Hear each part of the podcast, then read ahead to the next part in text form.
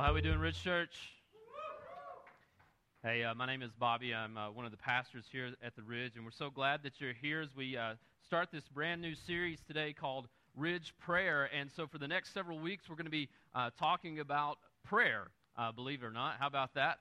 And uh, we're going to be just unpacking for the next several weeks what prayer is, how we can be better at it, and uh, different ways uh, that we uh, pray and pray for one another. And so I'm really excited about this series uh, as we uh, just dive into it. Um, how many of you would agree with me? I contend to say that this is true. I know it is for myself, but how many of you would agree with me that sometimes prayer can be hard?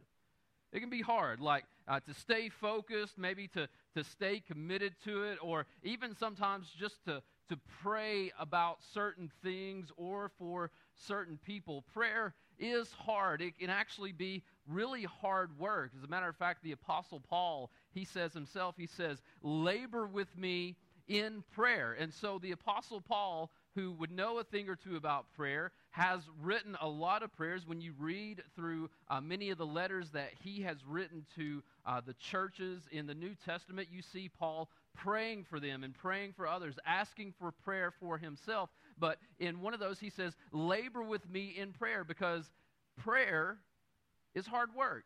It can be really, really tough at times. I know it's tough for me at times. And so, uh, like holiness, we've kind of talked about this before. None of us ever go to sleep at night wretched, wicked sinners and wake up the next morning holy. Like we don't stumble into holiness. That that never happens. And so just like that, we never stumble into having a life of prayer or just automatically waking up one morning and being like, I'm so much better at prayer now. It's hard work. It takes practice. It takes time to get into that rhythm. How many of you have been married over 10 years?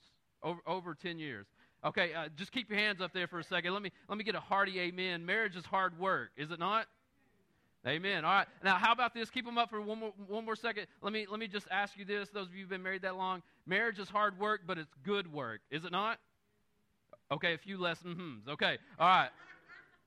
We'll shoot that. Oh, yeah, you put our hands out. We'll shoot that illustration down. Maybe it'll work better in second service. But listen, hey, marriage, it, it is hard work, but it's good work. Like, it's not just hard work, but it is good work. Anybody that's been married for longer than a minute knows this. So it doesn't matter if you've been married 10 years, 15, 25, whatever. It's hard work, but it's good work. And the same is true for prayer. It's hard work, but it's good work. Now, uh, I, I, remember learning about prayer and people uh, sort of just telling me about prayer and saying, you know what, prayer is just a conversation with God.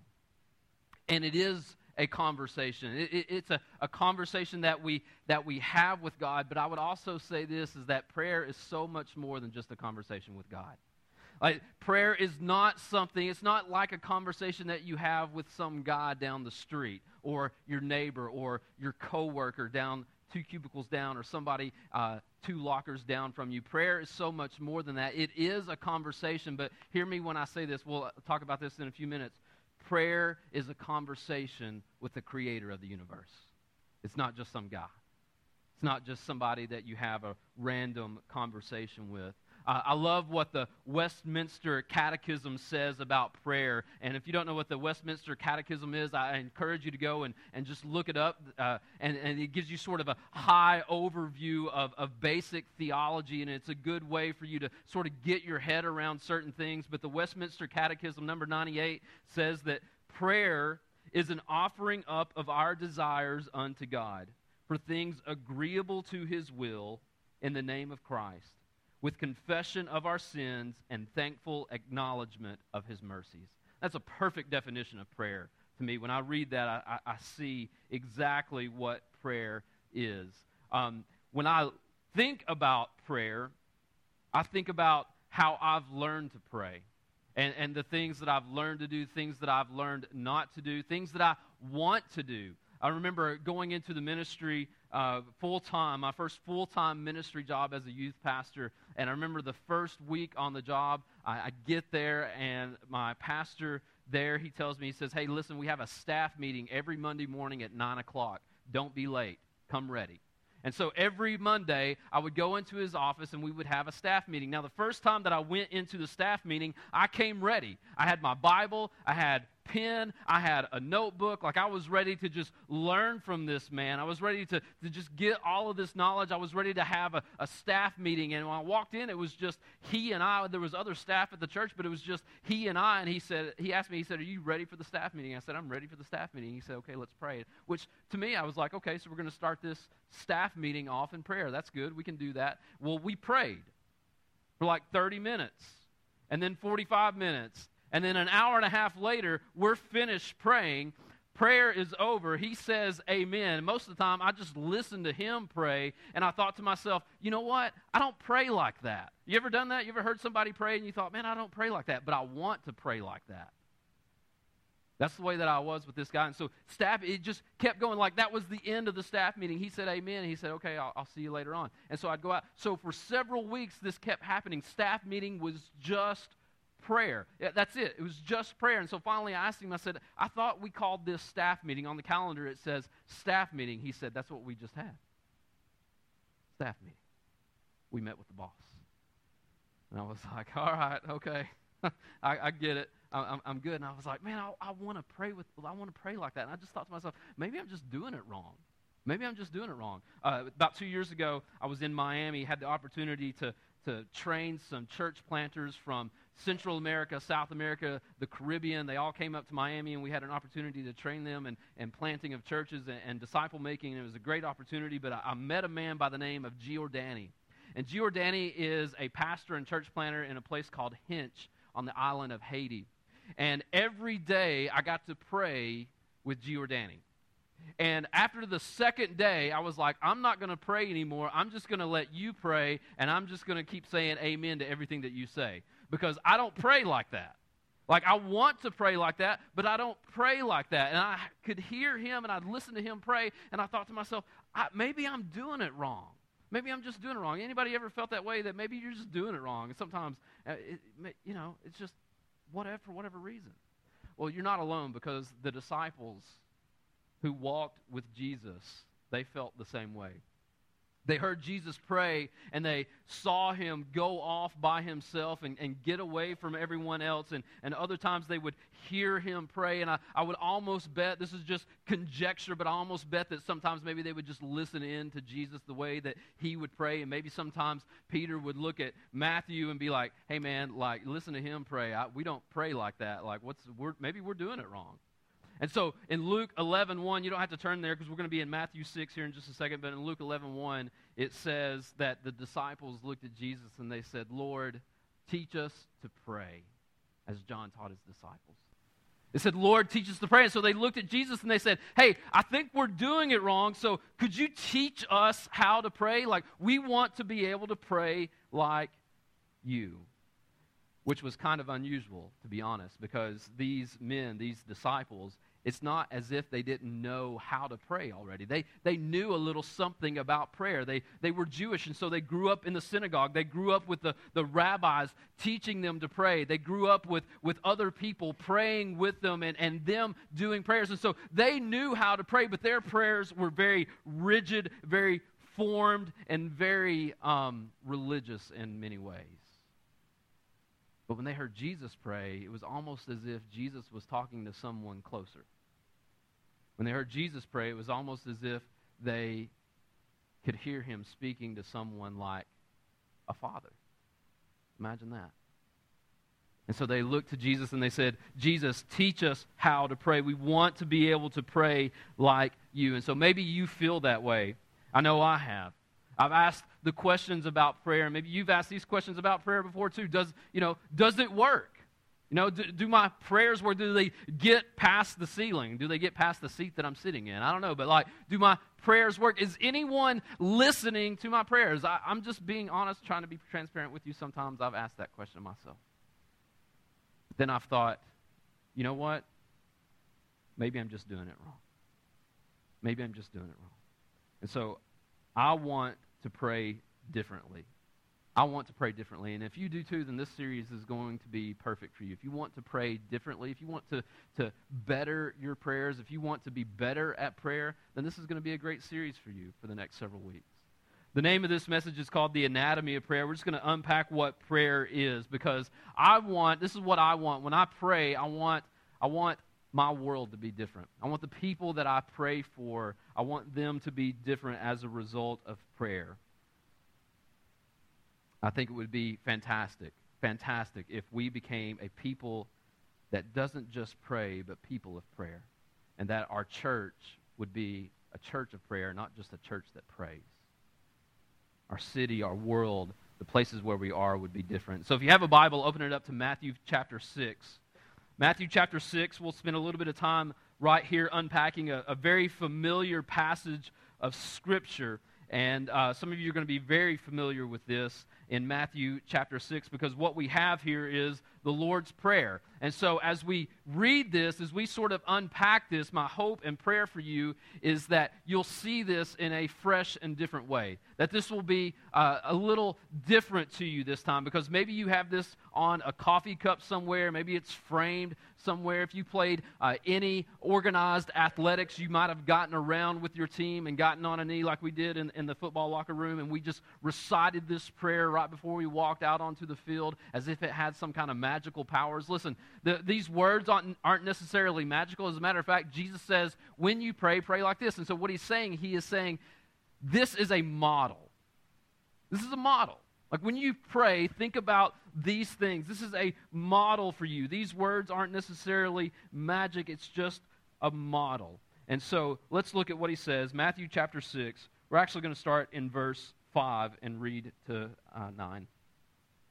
And when you pray, Jesus says, and when you pray, you must not be like the hypocrites, for they love to stand and pray in the synagogues and at the street corners, that they may be seen by others. Truly I say to you, they have received their reward. And so Jesus says, don't pray like that. But when you pray, go into your room and shut the door and pray to your Father who is in secret. And your Father who sees in secret will reward you. Now, I don't know about you, but that verse is kind of scary. Is it scary to anybody else? It says that when you pray, Jesus sees you. Your Father in heaven sees you.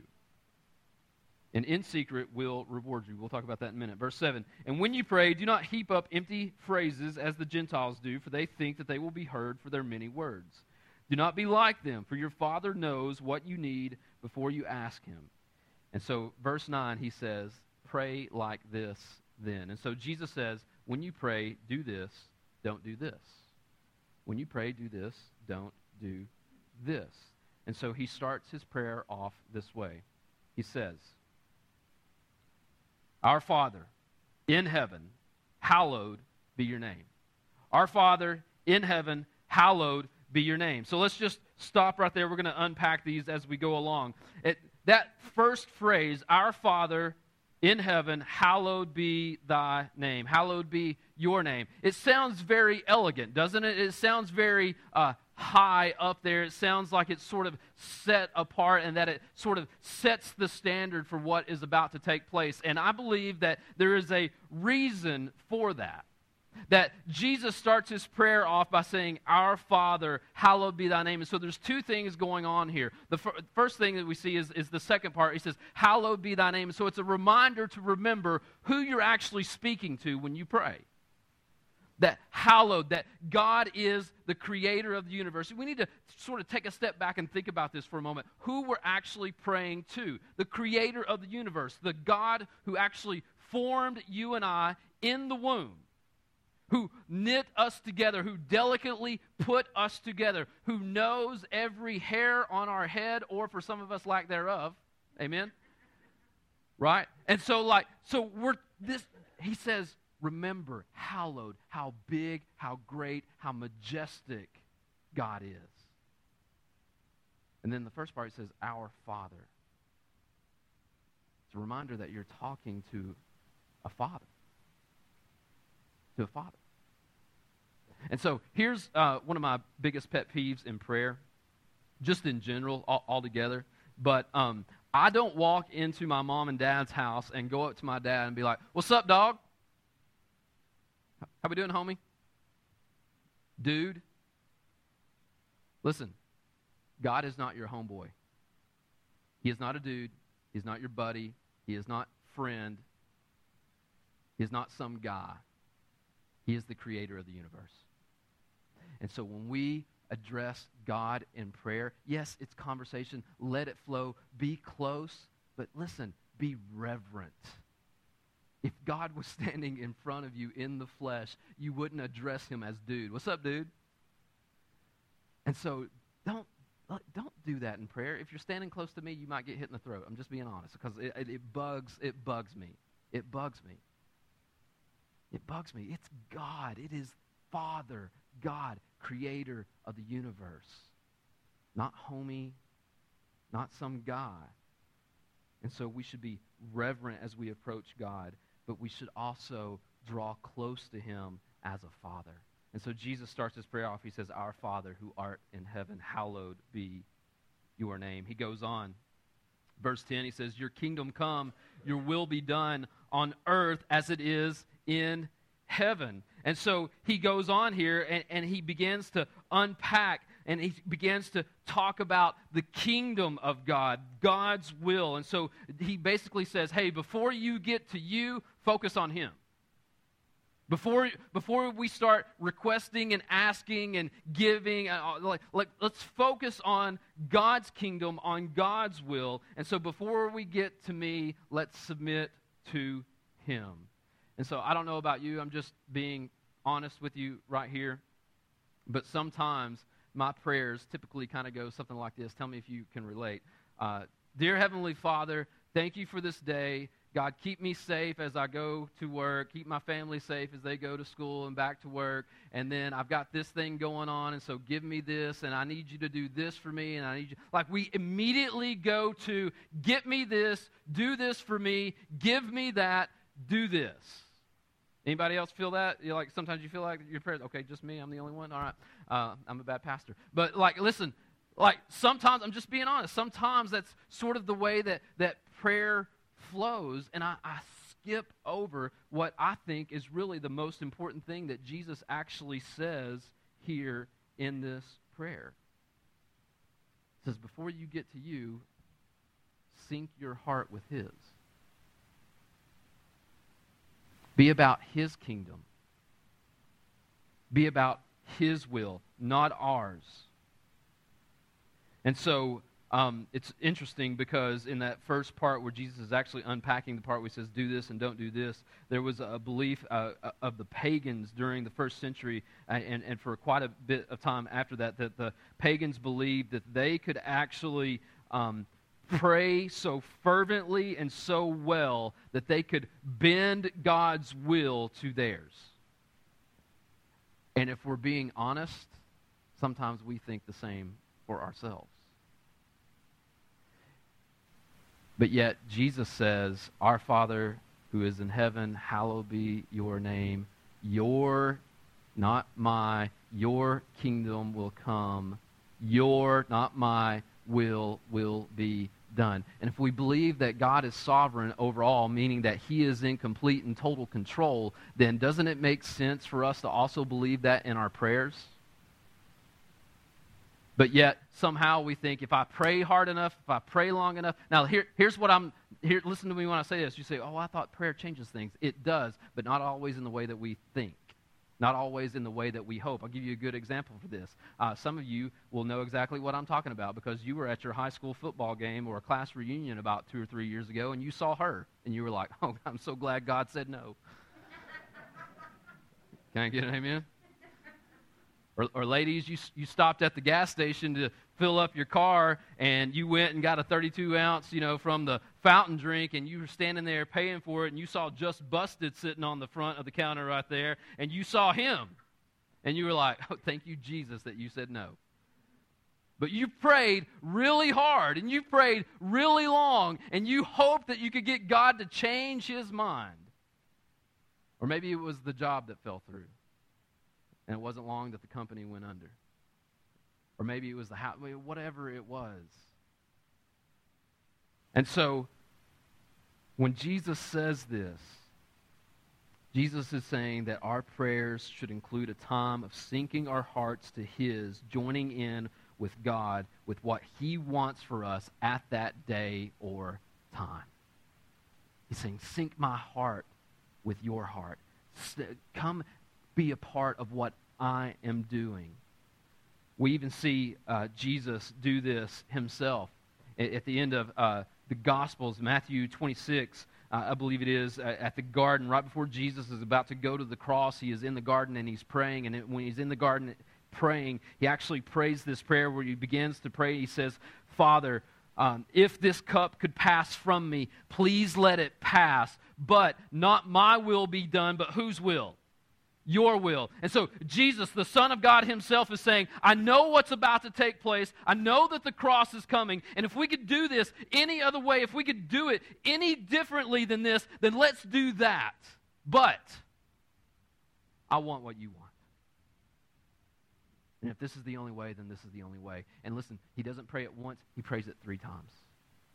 Three times. And so it takes Him three times to get to the place where God just keeps saying, I know you'd rather do it the other. I wish there was another way, but this is the only way. I need you to get your heart where my heart is. And so he does. And so the prayer that pray, uh, the person that prays for God's kingdom and God's will in our lives, listen, that's the prayer that works 100% of the time. And maybe you've asked the question, you know, I don't why is God never answering my prayers? Like why is the answer always no? Maybe it's because you're not praying God's will and God's kingdom. You're praying your desire and your kingdom. And there will be times, listen, there will be times when your desires sync up with God's. But sometimes we just have to take the time in our prayers to just sync our heart with God's and say, God, whatever it is that you want for me today, wherever it is that you're going to send me today, where, whoever you're going to bring across my path today, whatever opportunities come to me today, God, I just want to be there in that place today. Sometimes that needs to be our prayer and say, God, do this, give me that. God is not a vending machine. We don't push B1 and we automatically get a Snickers bar. You know what I'm saying? God says, you get Snickers. That's it. You don't like it? Tough. We need to learn to like Snickers. If you don't like Snickers anyway, I don't know what's wrong with you, but like, it's a good. It's a. Don't put it in the refrigerator because it gets really hard. But other than that, like, it's really good. And so we need to sync our heart with God's. I don't know what I'm doing here. Sorry. Can you? It is. Can you imagine what would happen if we just said yes to God in our lives, if we prayed for God's will and not our own? Can you imagine what, what our world would be like? I, I promise, I, it would be different. Our lives would be different. And so when we do this, God says, uh, Jesus says this actually right before he gets into his prayer. He says, when we do this, we are rewarded. And that reward, again, it's not always what we think the reward's going to be. But here's what I do know about the reward. Part of the reward will be peace. That when we sync our hearts with God's, when we say, Father, your will, not mine, your kingdom, not mine, what we will have is peace. And I know for some of you control freaks, that's very, very scary because what you're actually doing is you're saying, God, I'm going to let you be in control and I'm going to stop trying to control things myself. And that actually gives us freedom and peace. But he goes on. He says this, verse 11. He says, Give us this day our daily bread. Now, it's interesting here because in the first century, when Jesus is saying this, he's talking about provision. He's, he's saying, Hey, ask God to provide you the things that you need not necessarily the things that you want. And he says, says this because there are so many poor people at this time that asking for daily bread was something of importance. It was something that people actually needed. And we know, if we understand the whole realm of Scripture, that God gives us exactly what we need. And so it's an opportunity for us not to only ask for what we need. And it's interesting too because think about this for a minute. Didn't Jesus just say right before this? He says, he says, God knows exactly what you need. And so I know what you're at, thinking, and I know so you're going to ask the question well, if God already knows what we need, then why even ask? Like, what's, what's the point? Again, I'll go back so that we'll sync our hearts to His. But he goes on, verse 12. He says, And forgive us our debts as we also have forgiven our debtors. Now, this is really, really important. I think this is actually pivotal because I think this is one of those places in prayer that we seem to skip a lot. Our relationship with God is both vertical and horizontal. And here's what I mean by that that God gives us his grace and his mercy. He pays the debt of our sin so that we have salvation, so that we have rescue, so that we have eternal life. And so it comes from us. There's the, the vertical. God gives to us, and so he forgives us. And out of the forgiveness that he gives us vertically, forgiveness goes out from us horizontally. And so, because he has forgiven us, we are called to forgive others. There's the vertical, and the horizontal is our forgiveness of others. And so, Jesus says, when you pray, take time to confess and repent of sin, but also forgive those who have sinned against you. That's going to make some of our prayers infinitely longer, is it not? And it's really important here because if you skip down to verse 14, Here's how important Jesus says this is. He says, For if you forgive others their trespasses, your heavenly Father will also forgive you. But if you do not forgive others' trespasses, neither will your Father forgive your trespasses. Yikes. In other words, Jesus is saying, Hey, I, I take this pretty seriously. It's kind of it's kind of lame for me to offer you forgiveness, grace, and mercy, but you not offer it to anybody else. Now, that whole idea is like, so you're saying I should just forgive and forget? And that's not what I'm saying. That's another sermon for another time. We don't have time for that today. But to forgive others, absolutely. Because we have been forgiven, we should also forgive others. Lastly, he says this He says, And lead us not into temptation, not that we need any help there, but he says, And lead us not into temptation, but deliver us from evil. And so it's a moment for us to take time to pray for protection to fall into temptation, to fall into sin, to ask that the Lord guide us. And I know for me, just the prayer that I pray is for, for God to just guard my heart and my eyes, that my heart will be continually synced with Him throughout the day, that my eyes will be focused on Him, that my eyes will be focused on my family and my wife, and not anybody else. And so Jesus says, when you pray, pray like this. And so, for the last few moments that we have together here, I just want to get really practical with you for just a second. Next week, I'm really excited for you next week because we're going to talk about how we can actually pray for others. And so, we're going to unpack that next week. But if you're taking notes, I want you to write this down. I think this is going to be really helpful for you. It's declare, surrender, acknowledge. Declare, surrender, acknowledge. Declare his greatness. So, uh, I'm sorry, DSA was it? Yeah.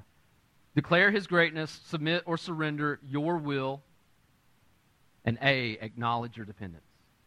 And so, if you're looking for maybe a model to sort of help navigate how you can pray, you can use this DSA. DSA. Declare, submit, acknowledge. Declare, submit, acknowledge. And so, you just declare his greatness. Declare how great and good He is. Thank Him for what He has done, for what He is doing, for what He is going to do, for who He is, for what He has saved you from, what He is saving you to. Declare how great and good God is. And then take time, and this may take the longest time in your prayer, but submit your will to His. Asking the Father to sync. You could also t- take that S and make it sync. If you're a little 21st century, you can go sync instead of submit. Sync your heart to His to make your heart his heart, to see what he sees, to hurt for what he hurts for, and then acknowledge your dependence on him. This is where we just ask the Holy Spirit to be our God, to ask the Holy Spirit to, to lead us, to ask the Holy Spirit to speak to us, to comfort us, to, to lead us, to send us to opportunities. And so what we're saying is we're going to say, God, I'm not in control, but you are. And so I just want to be where you are. And so that's one way. Here's another way that you can actually do this as well. Uh, it's called ACTS. This one you may be familiar with. You've probably heard this one before. But ACTS stands for adoration, confession, thanksgiving, and supplication. Supplication is just asking. And so ACTS is another way uh, that you can do this. And don't feel like you got to write all these down. We're going to put these on the blog for you this week. Another one. Here's one of my favorites. I, I use this one sometimes. It's called praise or pray. P R A Y. And so it's praise, repent, ask, yield. Take time to praise, take time to repent, ask, and then yield your will to His. And then here's one that I've sort of been uh, warming up to uh, for the last little while, and it's uh, basically praying through concentric circles, starting with a, if I'm picturing this in my mind, starting with a, a smaller circle and sort of praying out from that circle. And so the first thing that I'm going to do uh, when I pray is I'm actually going to, to warm my heart up to God. And so that's not necessarily me praying. This is actually a time for me to sort of meditate a little bit and, and take a moment for me to actually listen to God, for me to not do so much talking, but actually listen to what God is saying. And so I'm going to listen to what the Lord is saying. And then I'm going to take time to confess and repent my sin. I want to warm my heart up to Him. And so uh, this past week, we were uh, in the snow a lot. This past week, we came inside, and as we come inside, we get some hot chocolate. You know what I didn't have was cold hot chocolate. It was warmed up. You got to get it warmed up, and so I want to warm up to that. And then from there, I'm going to begin to to warm up. I'm going to praise God for who He is, for what He's done. I'm going to go out from there. I'm going to start praying for my family. I'm going to start praying for my kids. And then from there, I'm going to go out. I'm going to take another step out further, praying for you, the church, the staff, their kids, their family. And then out from there, praying for what God is doing in this city and in this church. And then sometimes it goes further into the nations and in the city. But I can tell you this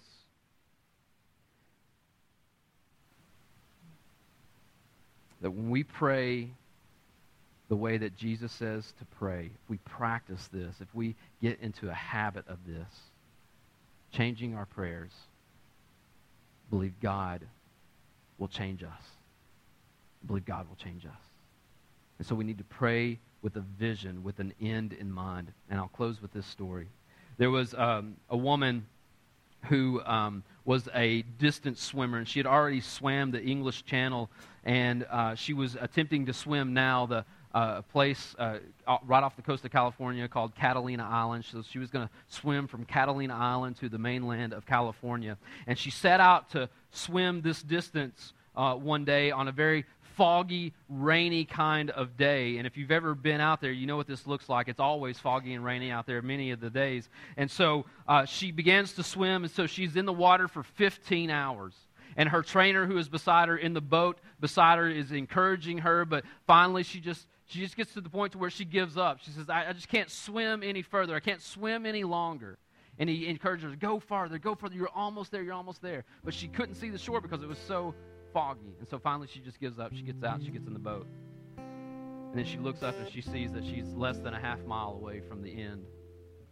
And so at the press conference, she said this. She said, if I, if I could have seen the shore, I could have made it. So two months later, she got back into the water on a crisp, clean, clear day.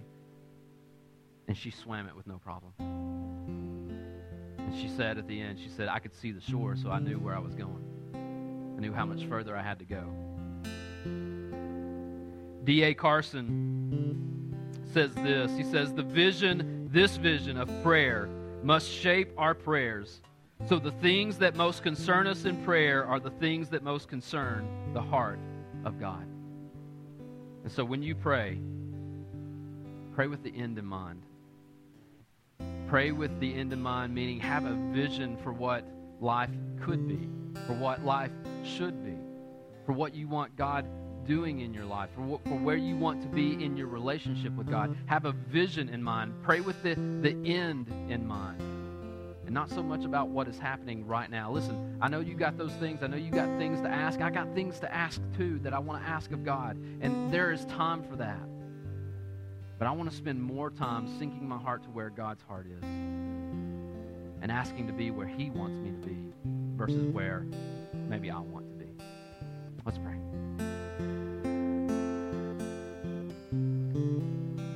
Father God, we just thank you, Lord, for your word this morning, God. We thank you for how it's spoken to us, how it's leading us, God, what you're doing with us in this, Father. Sync our hearts to you, God. We want to be where you are. So please, move us. And it's in your name we pray. Amen.